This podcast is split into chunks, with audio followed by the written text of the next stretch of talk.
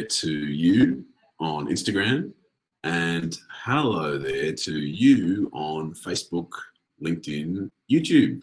Um, it is great to have your company right now. Um, we are going into another one of our one hour CLE continuing legal education sessions. And what we're going to be discussing today is the topic of derivative actions. And that might sound super boring uh, and all that kind of stuff. Mish, great to have your company. Karen, great to see you. Oh, Cullen, great to see you. Man, appreciate you joining. Very kind. Um, great to have your company. We're going to spend the next hour or so talking about derivative actions. And what you may well say is that's super boring. And part of my job is to change your mind about that. Uh, so hopefully through today's discussion, we're going to work through what can be a little bit of a fiddly area of the law. And by the time we get to the end, Anna, thanks for joining. Thanks to you all for joining. Um, hopefully by the end of the discussion today, we are going to get to a bit of a better understanding of the nature of the derivative action.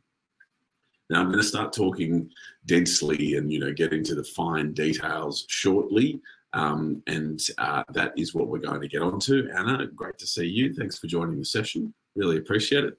Um, and what uh, we're going to do is we're going to divide today's discussion into three sections. And these are three sections that we actually divided last week's discussion in, and that we'll be dividing the next few weeks' discussion in. But I'll get to that bit of admin shortly. Today, we're going to talk about the law of derivative, derivative actions. We're going to have a crunchy chat about how the actual nuts and bolts of the legislation, on one hand, and the inherent jurisdiction of the court, on the other hand, work in relation to derivative actions.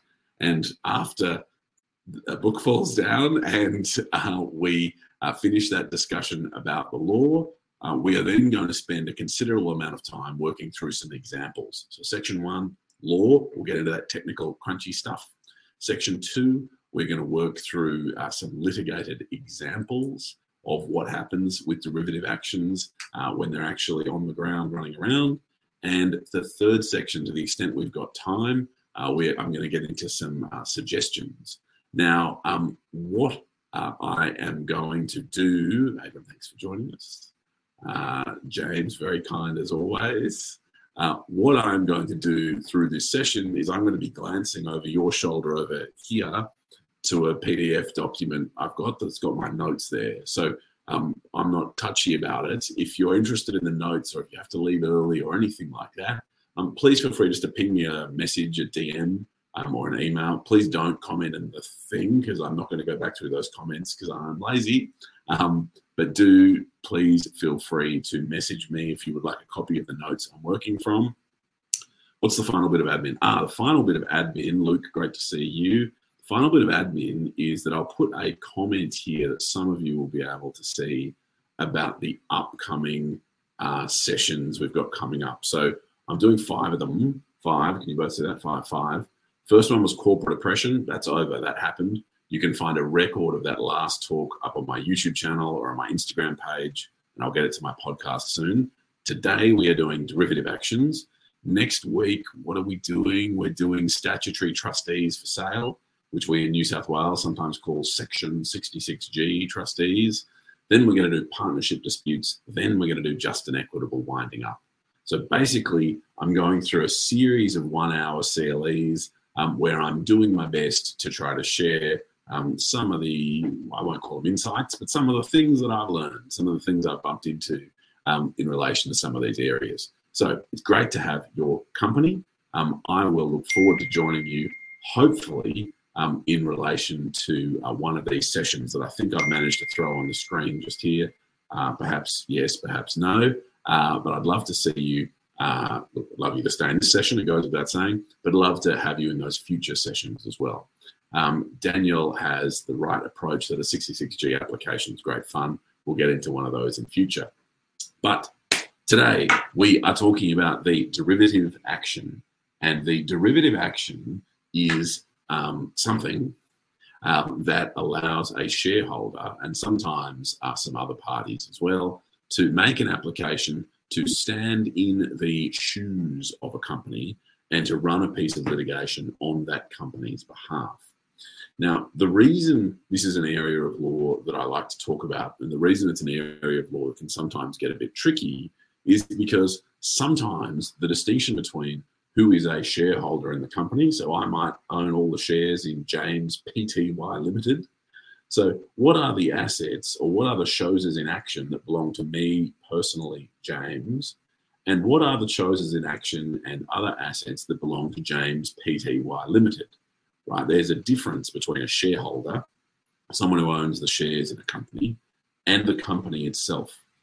And sometimes things can get fuzzy. You have a person called James who owns the shares in James Pty Limited, which might be the trustee for the James Trust, and we might sort of find ourselves getting in knots. Um, just before we get into the real technicality of the talk, I thought I'd suggest to you a way of thinking about these things that assists me is you take the example of BHP, which is a very large uh, mining company in Australia, and it's sort of one of your classic uh, dig stuff out of the ground and sell it um, type businesses that have been around in Australia for a long time. And um, you sort of hold it out as an example of we might all be shareholders in BHP, we might own a share or two or three, and so we might own some of it, but we're not directors of BHP. We're not there sitting at the board making decisions about its strategy and the next steps it's going to engage in. Similarly, if someone does wrong by BHP, it's not for us as shareholders to sue that person. It is for BHP to sue that person. And that is the challenge really at the center of today's discussion. When is a claim not a claim of the shareholder, but a claim of the company? And what can a shareholder do if the company has a claim and the company is not pursuing it. Now, that might sound a little bit technical. So, let me just give you the most common example of when the discussion about derivative actions tends to come up and get a bit exciting and get a bit crunchy. And that is when a director or directors owe duties to a company and the directors allegedly breach those duties and they prevent the company from suing themselves, right? So let's say you and I are shareholders in Us Pty Limited, and I am the sole director of Us Pty Limited, and I steal all of Us Pty Limited's money.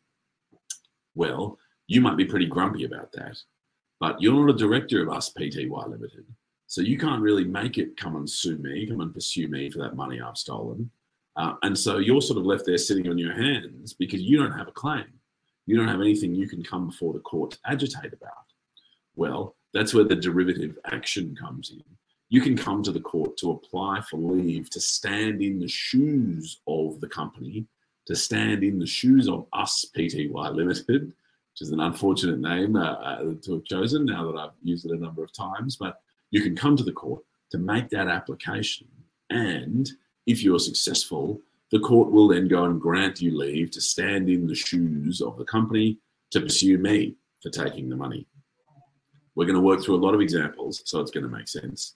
But in essence, what we're dealing with today is what do you do if you own shares in a company and the company is not suing someone, probably a misbehaving director, who you think the company should be suing? And it's solving that problem today that's going to be at the heart of the discussion. Now, um, the section of the Corporations Act is going to be extracted in the paper, so feel free to DM me um, for a copy of the paper. I'd be very happy to email it to you and all that sort of thing. Um, section 236 is the section that actually does the work, but it only does the work if the Section 237 criteria are met. And I should just say at the moment that um, the work to be done, the leave being sought, um, is in respect of a company that is solvent uh, and not in liquidation. Um, if a company is in liquidation, then um, it is the inherent jurisdiction of the court that allows a contributory or a former shareholder to seek leave in respect of it. If that sounds clear as mud, we're going to get to an example and it's okay. We'll work through it together, I promise.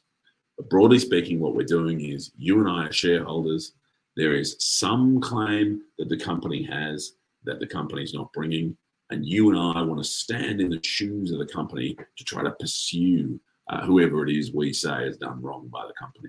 And as I say, it's always almost always a misbehaving director who we want to come and chase.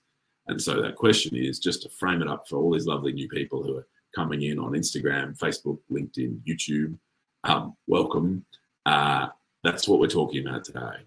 If you're the shareholder in a company, the company has a claim, but it's not pursuing it, what can you do as a shareholder to make the company chase that person? As I mentioned before, you can meet the section 237 subsection 2 criteria. And what we're going to do at the moment, it's going to sound a bit boring and it's going to be a bit boring, um, is we are going to work through how that section works. As I say, all of this stuff is extracted in the paper if you'd like a copy of it. But section 237, subsection 2, is divided into five little subsections. And if you're able to tick, tick, tick, tick, tick all five of those subsections, the court must grant you leave as a shareholder.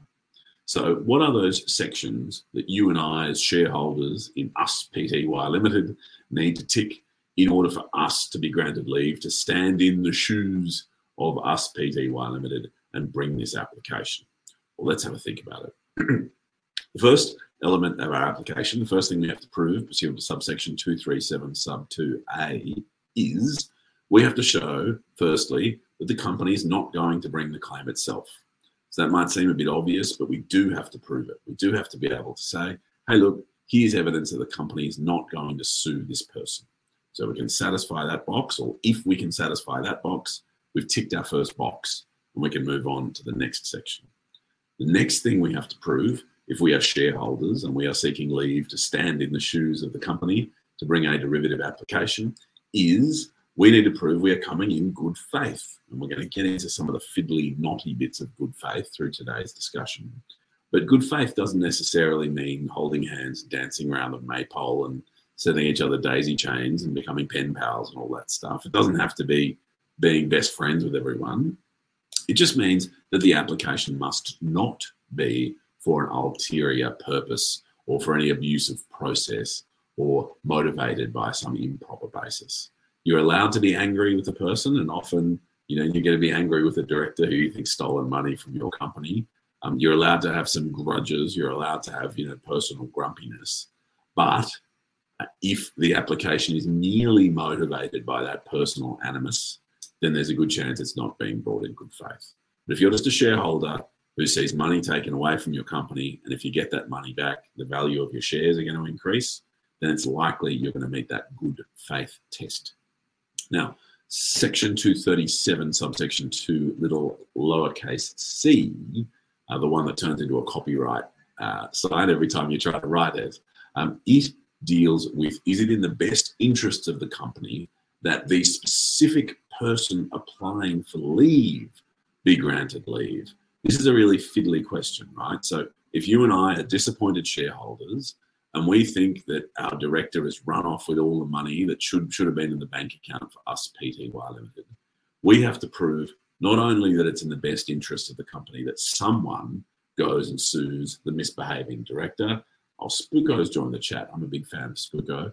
Um, we not only have to prove that someone uh, has, sorry, that it would be in the best interest of the company that someone joined the chat, we have to prove that it would be in the best interest of the company that you and I specifically ought to be granted leave to pursue this person on behalf of the company.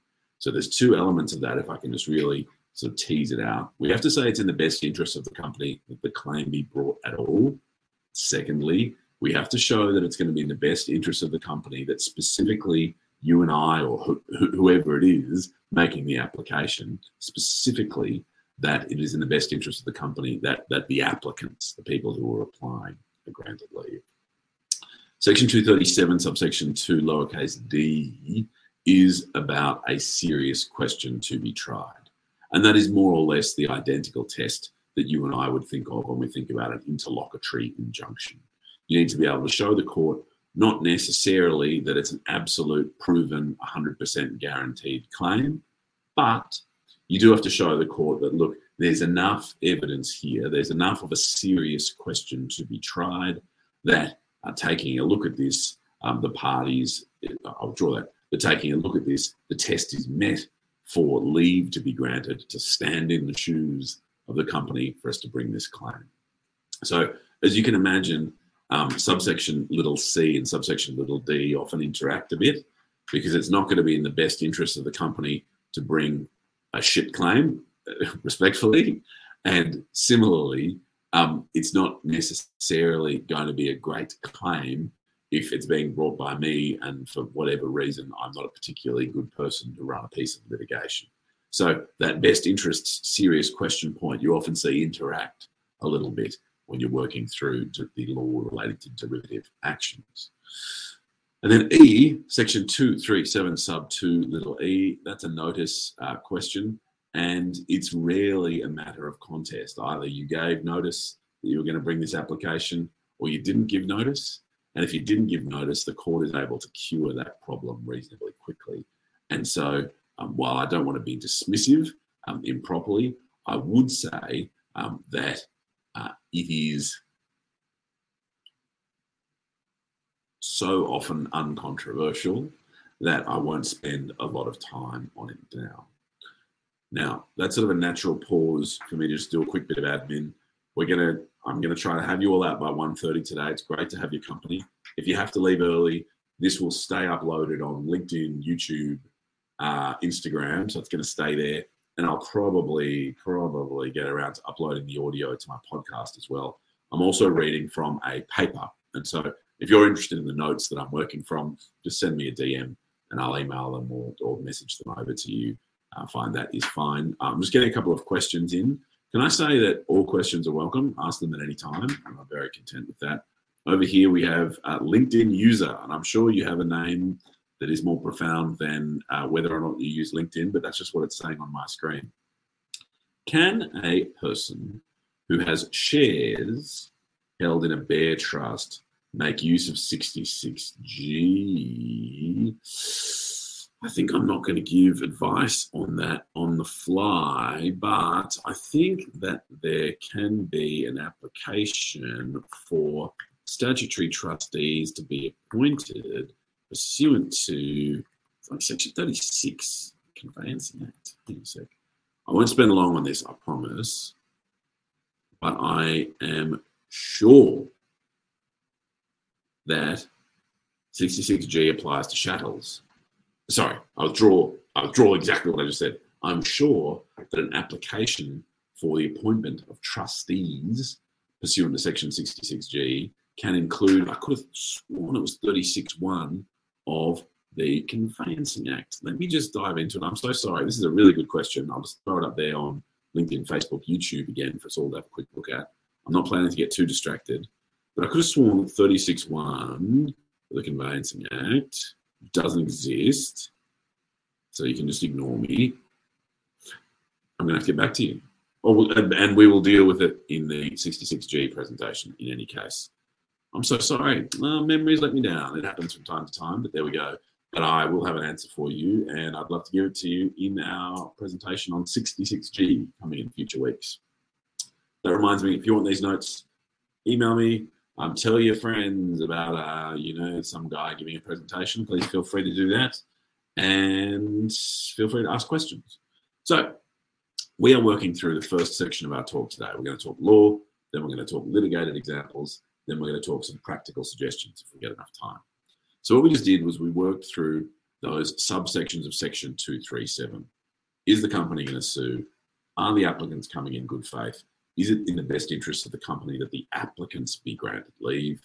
Uh, is there a serious question to be tried? And did we fulfill that notice requirement that sort of doesn't matter all that much? Like it matters, but, but you know, I don't want to rank them, but, but if I was to rank them, it would be the least important section. Don't hold me to that. But uh, look, you get you get where I'm coming from. It's lovely to have young Ben Gabriel in the house, um, and uh, look, I'm pretty sure Ben's sitting just outside that door there. So, Ben, lovely to see you. Really appreciate you joining the live. Very generous of you. Do you remember earlier in this discussion that I said a company that was solvent and not in liquidation would be a company that could make use of Section 237 and the Corporations Act generally? Well done, if you remember that. The subsequent comment to make is that if there is a company that is in liquidation, and if you are a contributory in respect of that if you were a shareholder before it was placed into liquidation, then and you wanted to seek leave to bring a derivative action, you wanted to seek leave to stand in the shoes of that company to go and sue someone else. The way for you to do that is for you to seek leave pursuant to the inherent jurisdiction court. We're going to get to, to the criteria that apply to such an application right now.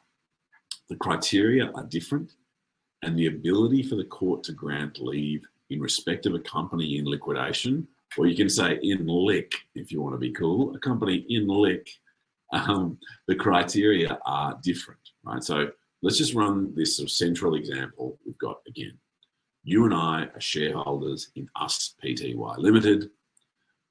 The, we say the director of Us Pty Limited has stolen a million dollars because we are only shareholders and we are not directors you and I can't cause us Pty Limited to go and sue the misbehaving director. And so we seek leave to bring a derivative suit. We seek leave to stand in the shoes of the company to go and sue this miscreant director who's stolen our company's money. Right? If a company is not in liquidation and there's an argument about receivership, we can have another time. But if the company is not in liquidation, then we use the section of the Corporation Act, uh, Corporations Act, Section 236 and 237 that I referred to earlier. If the company is, oh, sorry, I'm just excited, it's an exciting area. If the company is in liquidation, then we need to rely on the inherent jurisdiction of the court in order for us to obtain leave to stand in the shoes of the company. Now, this rarely happens, and if you're in the mood to engage on social media, you're welcome to speculate as to why. Um, I know there are some insolvency practitioners scrolling down here and also scrolling down here. So, um, a number of you with your thinking caps on will have already realized why. Of course, the reason is if a liquidator is appointed to a company, they themselves are likely to either pursue um, any director who they consider has breached the directors company and or a disgruntled shareholder like you and me are probably more likely to put that liquidator in funds in order for them to go and pursue the misbehaving director rather than um, you or I seeking leave to, um, rather than you or I seeking leave to bring a derivative suit on account of that company in liquidation. Hope that makes sense.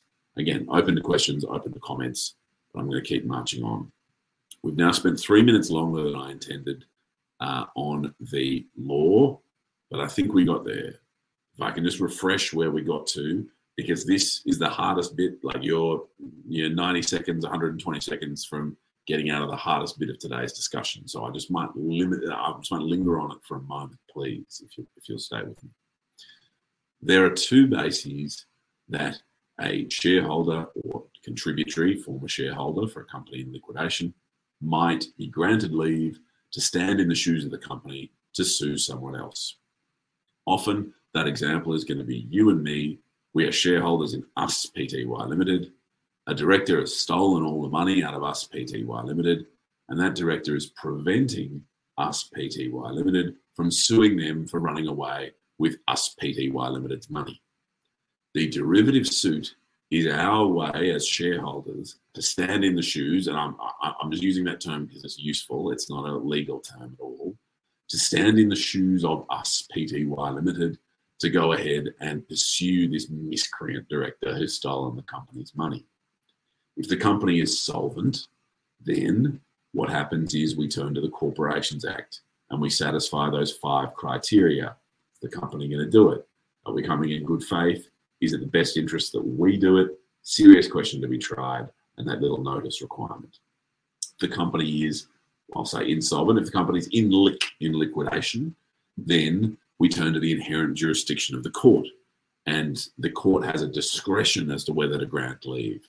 Remember, Section 237, the court must grant leave if there are ticks in each of those boxes. If the company is in lick, the court has a discretion as to whether or not it wishes to grant leave. And in considering that, uh, the court will consider whether the claim has a solid foundation. The court will consider the attitude of the liquidator, what the liquidator reckons, and the court will also consider some practical considerations as well. Whew, that was the hardest bit of the talk. I'm about to have a sip of water. Um, I'd love it if you had any questions or any comments you wanted to make so that I can deal with them now ish, if that's all right. But we're just about to get into a decision called Carpenter and Pioneer Park. Uh, as I think I've said, I'm reading from notes here, and if you'd like a copy, please feel free to message me. I'll pass them on to you.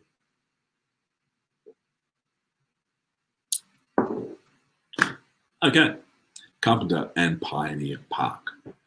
Um, we've got a member of a company, and what that member sought to do was to commence derivative proceedings in relation to, Michaela, great to see you, in relation to um, a claim against a lender.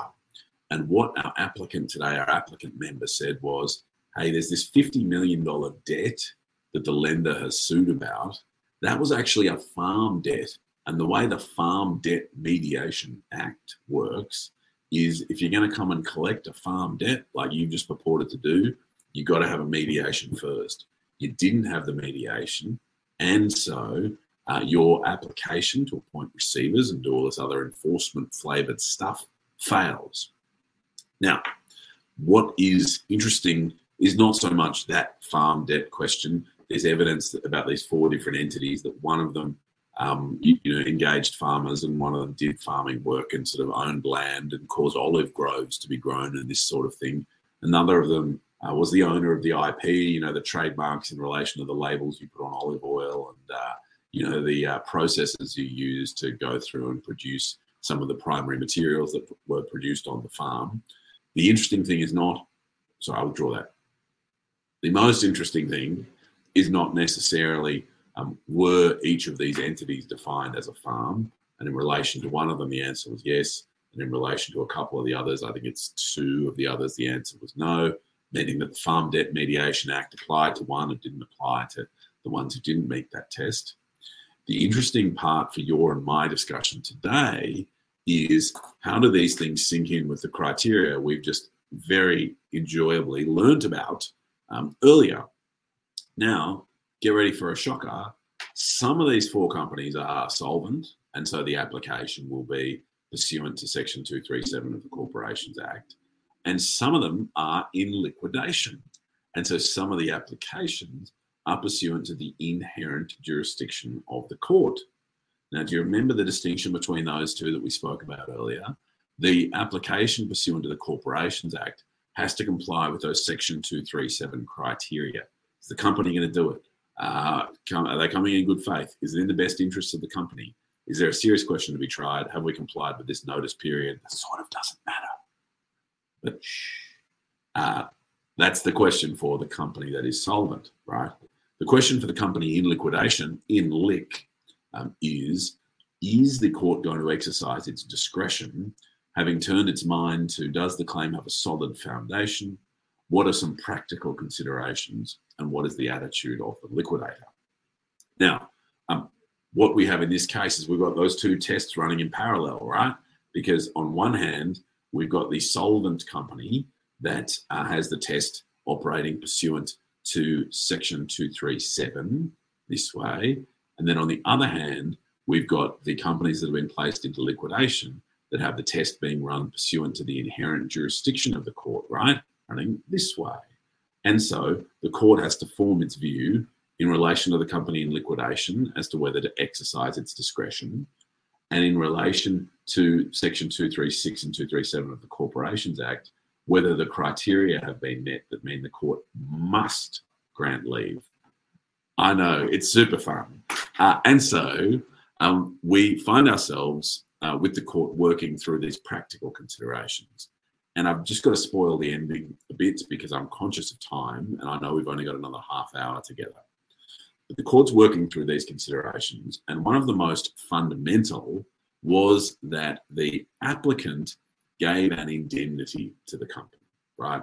And that's often what an applicant to bring leave will do. Um, it will say, it's in the best interest of the company because I will pay if the company loses the litigation, right? It's not in the best interest of the company if the company is going to be exposed to a cost order and show. So I'm going to show it is in the best interest of the company because I'll cover the cost order. That's what the applicant said here. Now, the challenge for the applicant was that the applicant had an outstanding debt of $62,000 uh, and was the subject of bankruptcy proceedings that had been adjourned. And let me just get the numbers for you. Um, I withdraw that. The applicant had assets of $6,200. The uh, applicant owed debts, had credit card debts of $250,000, had made personal guarantees in the quantum of $25 million. Uh, I withdraw $25 million, $45 million, and had a judgment against him from the ANZ exceeding 11 million, as well as a debt to the relevant lender in these proceedings um, of $23 million. And so what the court said essentially was, hey, look, thanks for your offer of the indemnity. Um, it's not in the best interest of the company, that Section 237 test, for leave to be granted in respect of you giving an indemnity. Uh, sorry, because your indemnity is worth so little, it's not really in the best interest of the company for you to give it. Similarly, in relation to the companies in liquidation, the court did not exercise its discretion to grant leave pursuant to its inherent jurisdiction because it found that the practical consideration of, hey, can this guy pay if the company has a cost order made against it, weighed against leave being granted. So that was the case of Sundara that I improperly described as Carpenter and Pioneer Park. Um, now that's a problem because I also want to talk about Carpenter and Pioneer Park and about a thousand other cases, and we've only got 28 minutes left. Now, I'll just return to the admin that I know I've come to a lot of times. This is the second in a series of five of these talks. I'd love you to come to all five, or if you miss them, they, they're all going to get uploaded to YouTube and LinkedIn and that kind of thing. Um, so you're going to be able to come back and catch up on them if you want. Um, I'm also reading from notes over here. As you can tell, I'm not directly reading from them, but I'm but I'm referring to them. If you'd like a copy of these notes, they're all right. They're like they're pretty handy notes. Um, I'm happy to send them to you if you want to uh, message me or anything like that. That is fine. Uh, and we're moving. We are in the third. Sorry, we're in the second part of today's discussion. Remember, the first thing we discussed was the substantive law. We now got into the rude finger bit of the discussion, which is practical examples we're working through. And then if we get a, if we get time, which I think we will get some time, um, we are going to move into some practical stuff, some suge- practical suggestions from me. But now, as I said, I want to talk about Carpenter and Pioneer Park. This case is about a would-be derivative appeal.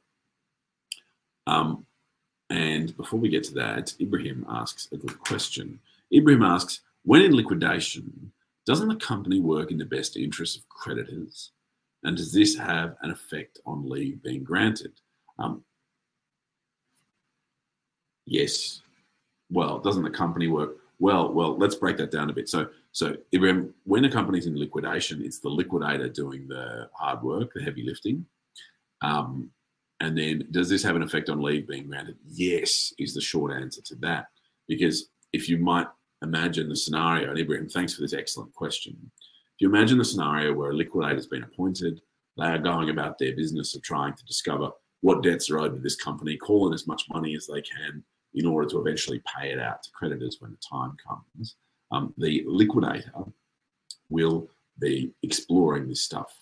Now, when it comes to um, does the liquidator's role going off and executing these functions have an impact on whether the court will exercise its discretion to grant leave for your contributory client, your shareholder client, to come and bring an application pursuant to the court's inherent jurisdiction? That was a long question, wasn't it? But the answer to it is yes. So it will have some bearing, but even more bearing than that will actually be the liquidator themselves expressing an opinion. And so the liquidator will sometimes I withdraw that. The liquidator's attitude to an application is relevant to the court's exercise of its discretion.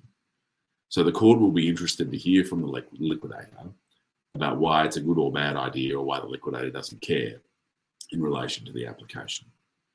Hope that makes sense. Let me know if it doesn't, and we can get back into it. So here we have another company that is in liquidation. we have a member who is granted leave to sue uh, at first instance and loses, right?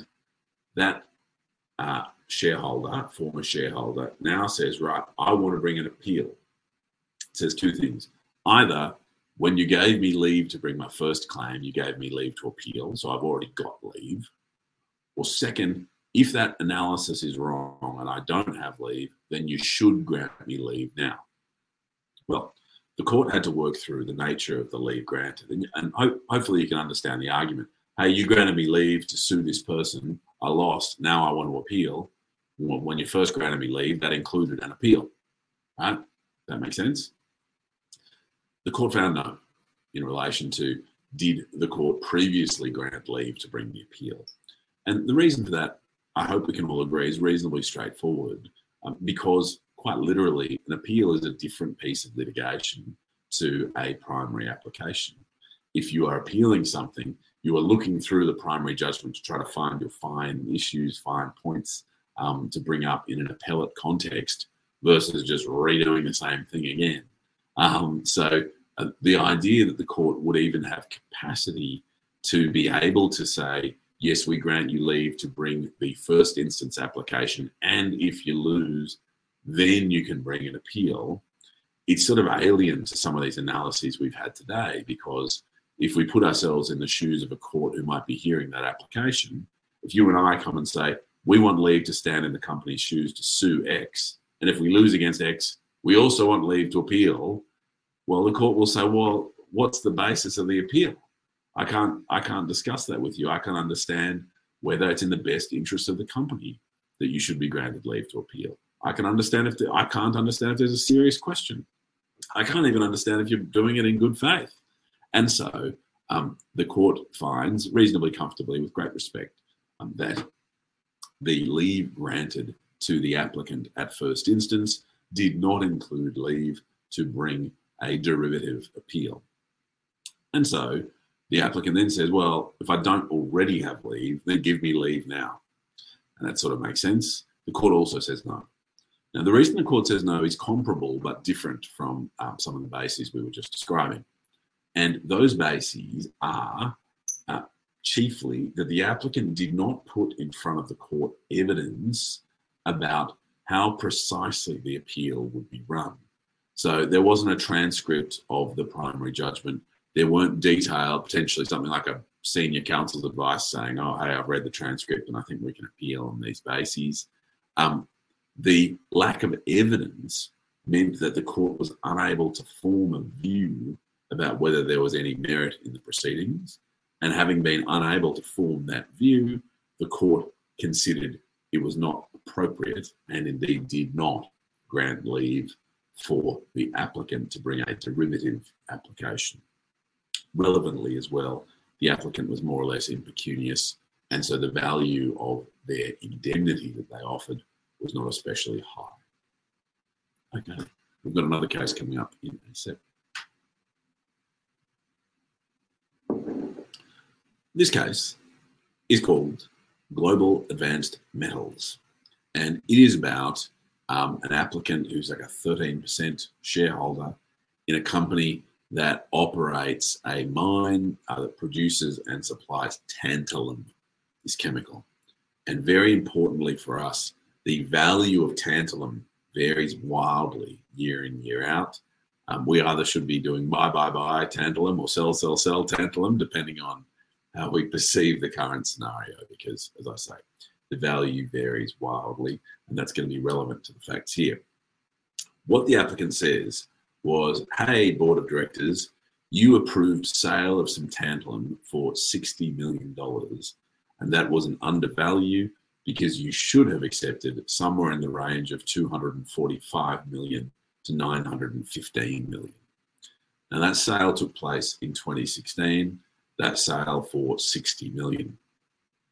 The valuation discrepancy referred to was based in substantial part by the fact that in 2018, a portion only, some of that $60 million worth of tantalum was sold for 1.15 billion.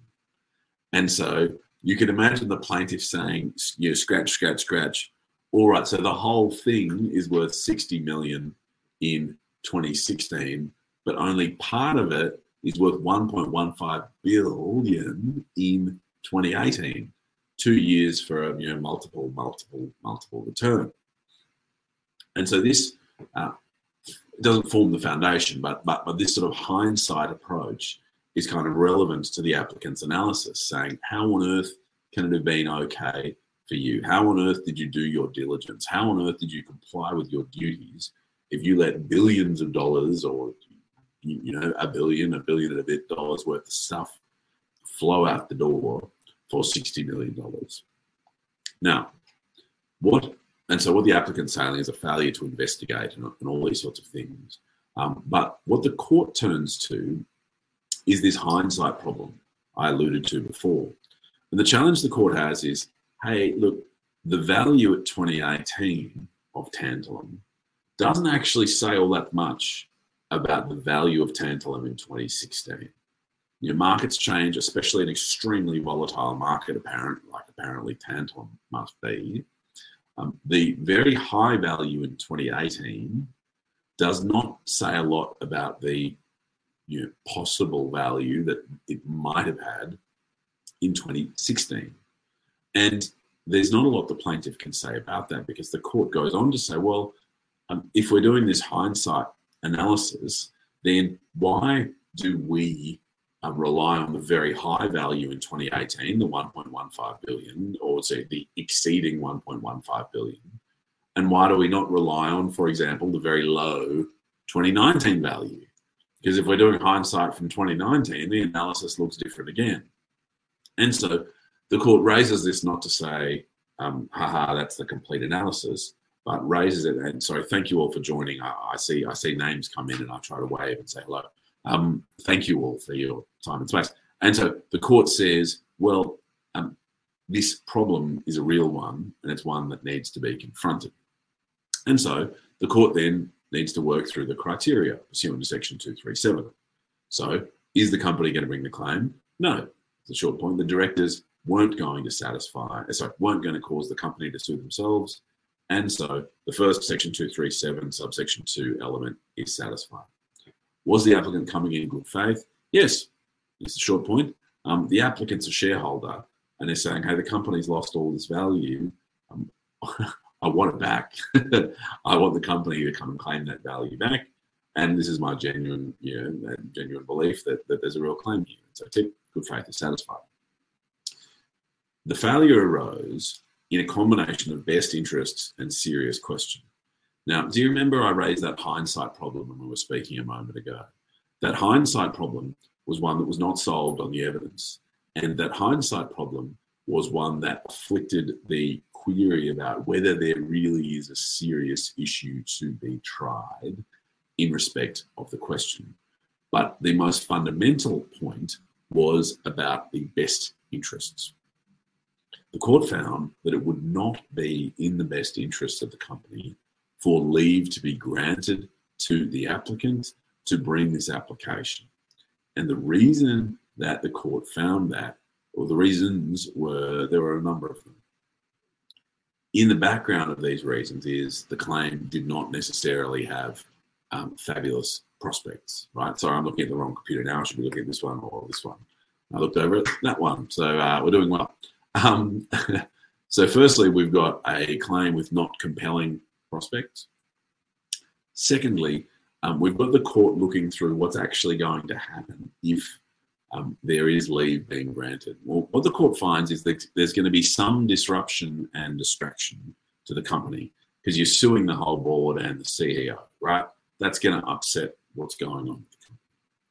Um, the court finds that the insurance premiums for D&O insurance are going to increase, that there are going to be some deals that are put at risk um, in relation to this company, and that potential lenders might be scared off if this litigation is bubbling along. And so, notwithstanding the apparent sort of, I won't quite say obviousness, but with great respect, the superficial, you know, query we might raise about an asset worth 60 million in 2016 and then more than 1.15 billion in 2018 and there not being some goof there with the valuation Notwithstanding that sort of apparent query that, I suspect is apparent to us all when we look at that on its face, um, the court finds it is not in the best interest of the company that that claim be brought and does not grant leave to the shareholder to proceed. Interesting stuff. I'm going to skip a couple of cases because we've only got 14 minutes left. While I do the skip, skip, skip, what I'm skipping through is I'm skipping through my notes and uh, you're welcome to have a copy of them if you want to text me. Uh, sorry, if you want, well, no, well, I guess you could text me if you've got my mobile. Uh, if you want to email me or DM me, very happy to send them through. Uh, this is the second in a series of five one hour talks I'll be giving as part of a series of CLEs. I can drop the details for you. You should be able to find them. Uh, and if you can't, you can DM me as well. But I think the next one's just at 12.30 next Thursday, Australian Eastern Standard Time. So we'd love to have your company then. Let us get to a decision called Tideman. Uh, and this decision I can hopefully dispose of reasonably quickly. Um, here, we have an applicant that is a parent and child, and the applicants are trying to get the new trustee of their super fund to sue this other company because they say, hey, this other company did affected, this other company affected an improper share buyback. And so, court, I want you to grant us leave to stand in the shoes of this other company to go and sue this other company who improperly bought back shares that ought to form part of the super fund. Now, they fail in the application, just to give away the ending. They fail for a number of reasons. Um, one of them is that they are the sole directors and shareholders of the company they are seeking leave in respect of, right? So this example we keep coming to, you and me as shareholders in us Pty Limited, and some weirdo director steals our money.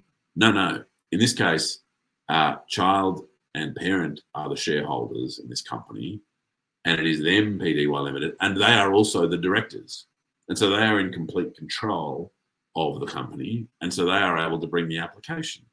And so the court says, well, no, this isn't brought in good faith at all. This is brought for some weird ulterior purpose.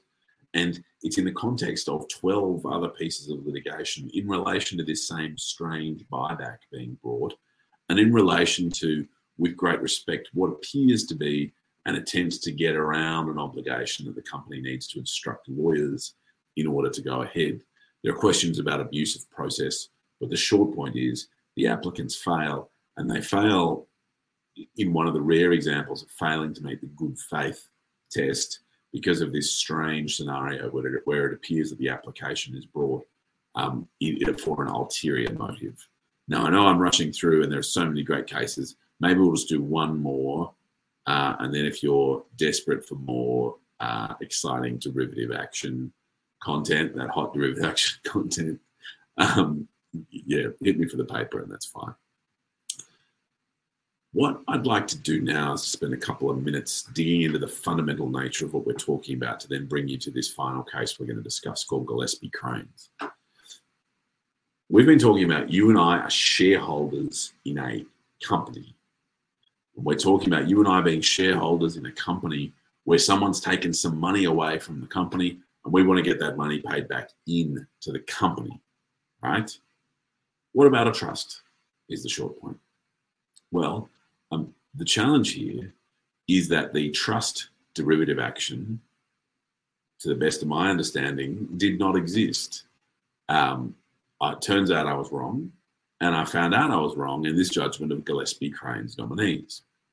We're not going to dive into it too deeply, but our plaintiff today is the beneficiary of a trust. And the trust has pretty substantial assets in the tens of millions or possibly the hundreds of millions of dollars.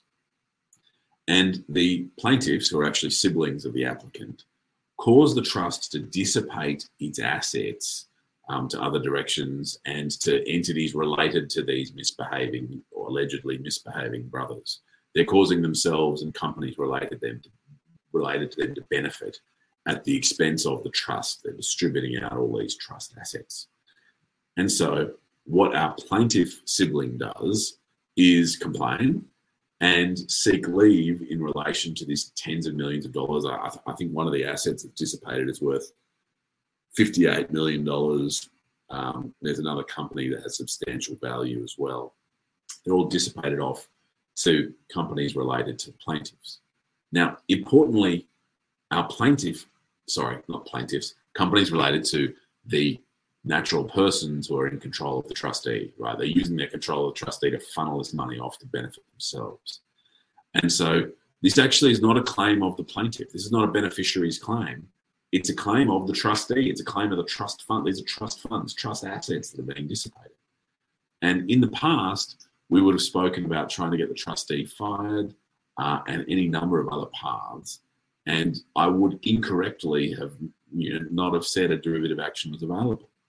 Now, this judgment corrects me in respect to that, where leave is indeed granted to the plaintiff beneficiary to stand in the shoes of the trustee and to bring an application to get this stuff back. Now, let's just step through that one more time to make sure we've got it straight in our heads. A company can be a trustee, and that's the case here. And a company is different to a trust.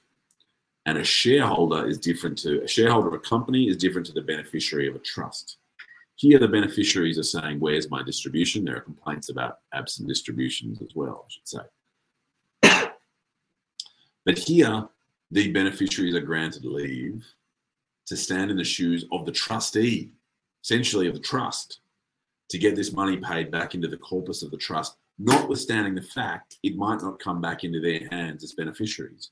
Normally, I say, I'm a beneficiary, there was a breach of trust, uh, I lost X dollars as a result of this breach of trust. Here, the beneficiaries are unable to say, well, they're able to, but in relation to, let's take the $55 million example, they're unable to say they suffered any loss on account of that $55 million transfer. What they're able to say is the trust lost $55 million on account of that transfer. That clear as mud? That's the real magic of this case because the beneficiary, in respect of the trust, is able to do what we've been speaking about the shareholder in respect of the company being able to do. And that's why Gillespie Cranes is a useful case to look at. Now, that was the end of the second section of this talk. Um, I had too much fun and I went for too long, but uh, look, I enjoyed it. I hope you did too. Let's just get to the third section of today's talk, some practical steps. Then I'm going to try to leave two or three minutes for questions, and then we'll get out of here spot on time. Mainly because we've skipped a lot of cases, so you can go back and read some of them in the notes if you'd like. Let me zoom out. I practice in shareholder litigation. Right? What happens if you're a lawyer, you're acting for a client who comes in, and that client is the shareholder in the company, and that client is unhappy with the way a company is going about its business. Right? For whatever reason, company is not going about it in the way the shareholder wants, and the shareholder feels aggrieved. Well, last week we spoke about corporate oppression, which is when we consider that a shareholder uh, that, that, there is commercial unfairness in respect of a shareholder. Um, and if you didn't attend that uh, I'm happy to send you the notes, or you can go find the video that I, I did and it's uploaded on YouTube and Instagram. You're able to go and find that if you're interested. It's also on LinkedIn, I think. Um, and so we have this idea that with corporate oppression, you seek a share sale or a wind up. You seek an exit, right? If your shareholder company, so if your shareholder client gets a sale, they have money in their pocket and they're gone. They're not related to the company anymore. Or if they wind up the company, they're gone they're not a part of running the company anymore. A liquidator's been appointed and they're waiting to hopefully get something back from the liquidation of the company. If we take the example of a derivative action, remember what your shareholder client is actually doing is standing in the shoes of the company to get money paid back to the company, right? They're not standing in the shoes of the company to get money paid, diverted away from the company and paid to themselves. They're trying to get the company's money back for the benefit of the company. And so the only reason your client would do that or should be advised to do that is if they want to stay a shareholder of the company, they want to stay a part of it. Because you don't want to benefit some, you don't want to spend money and accept risk in order to benefit some entity you don't care about. If you're going to spend the money, if you're going to accept the risk in relation to a derivative suit, what you want to do is you want to stay a part of that entity that you've you know applied all this blood, sweat, and tears to benefit him. And so, if you're a lawyer who finds yourself in the position of an aggrieved shareholder coming in to say, oh, hey, us PTY Limited is being run in this really unfair way and it's really upsetting and it's, oh, isn't it so tough? You say, oh, yeah, look, that sounds pretty tough. Um, but do you want to stay or do you want to go? And if the answer is, I don't know, that's actually surprisingly rare in my experience. The answer might be, hey, it's a family company, it owns a thousand bits of real estate and it's really tax effective and I want to stay in this thing. I just want to deal with a specific issue. Um, they sort of want to stay. Or perhaps a slightly more businessy context, um, you might say, hey, look, the relationship of trust is totally broken down. Hate this person, got to get them out of my life. Like I'm gone, I'm over, this is done. That's more likely to be a corporate oppression where you're going to pursue a share sale or a wind up.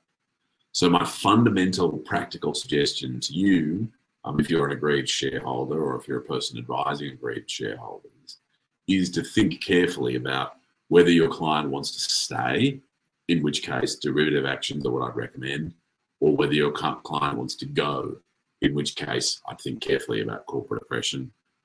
Plus, there's some other practical stuff that's in the paper. Okay, that's the end of the talk. Let me quickly recap it. Then we'll have questions. Then I'll get out of your face.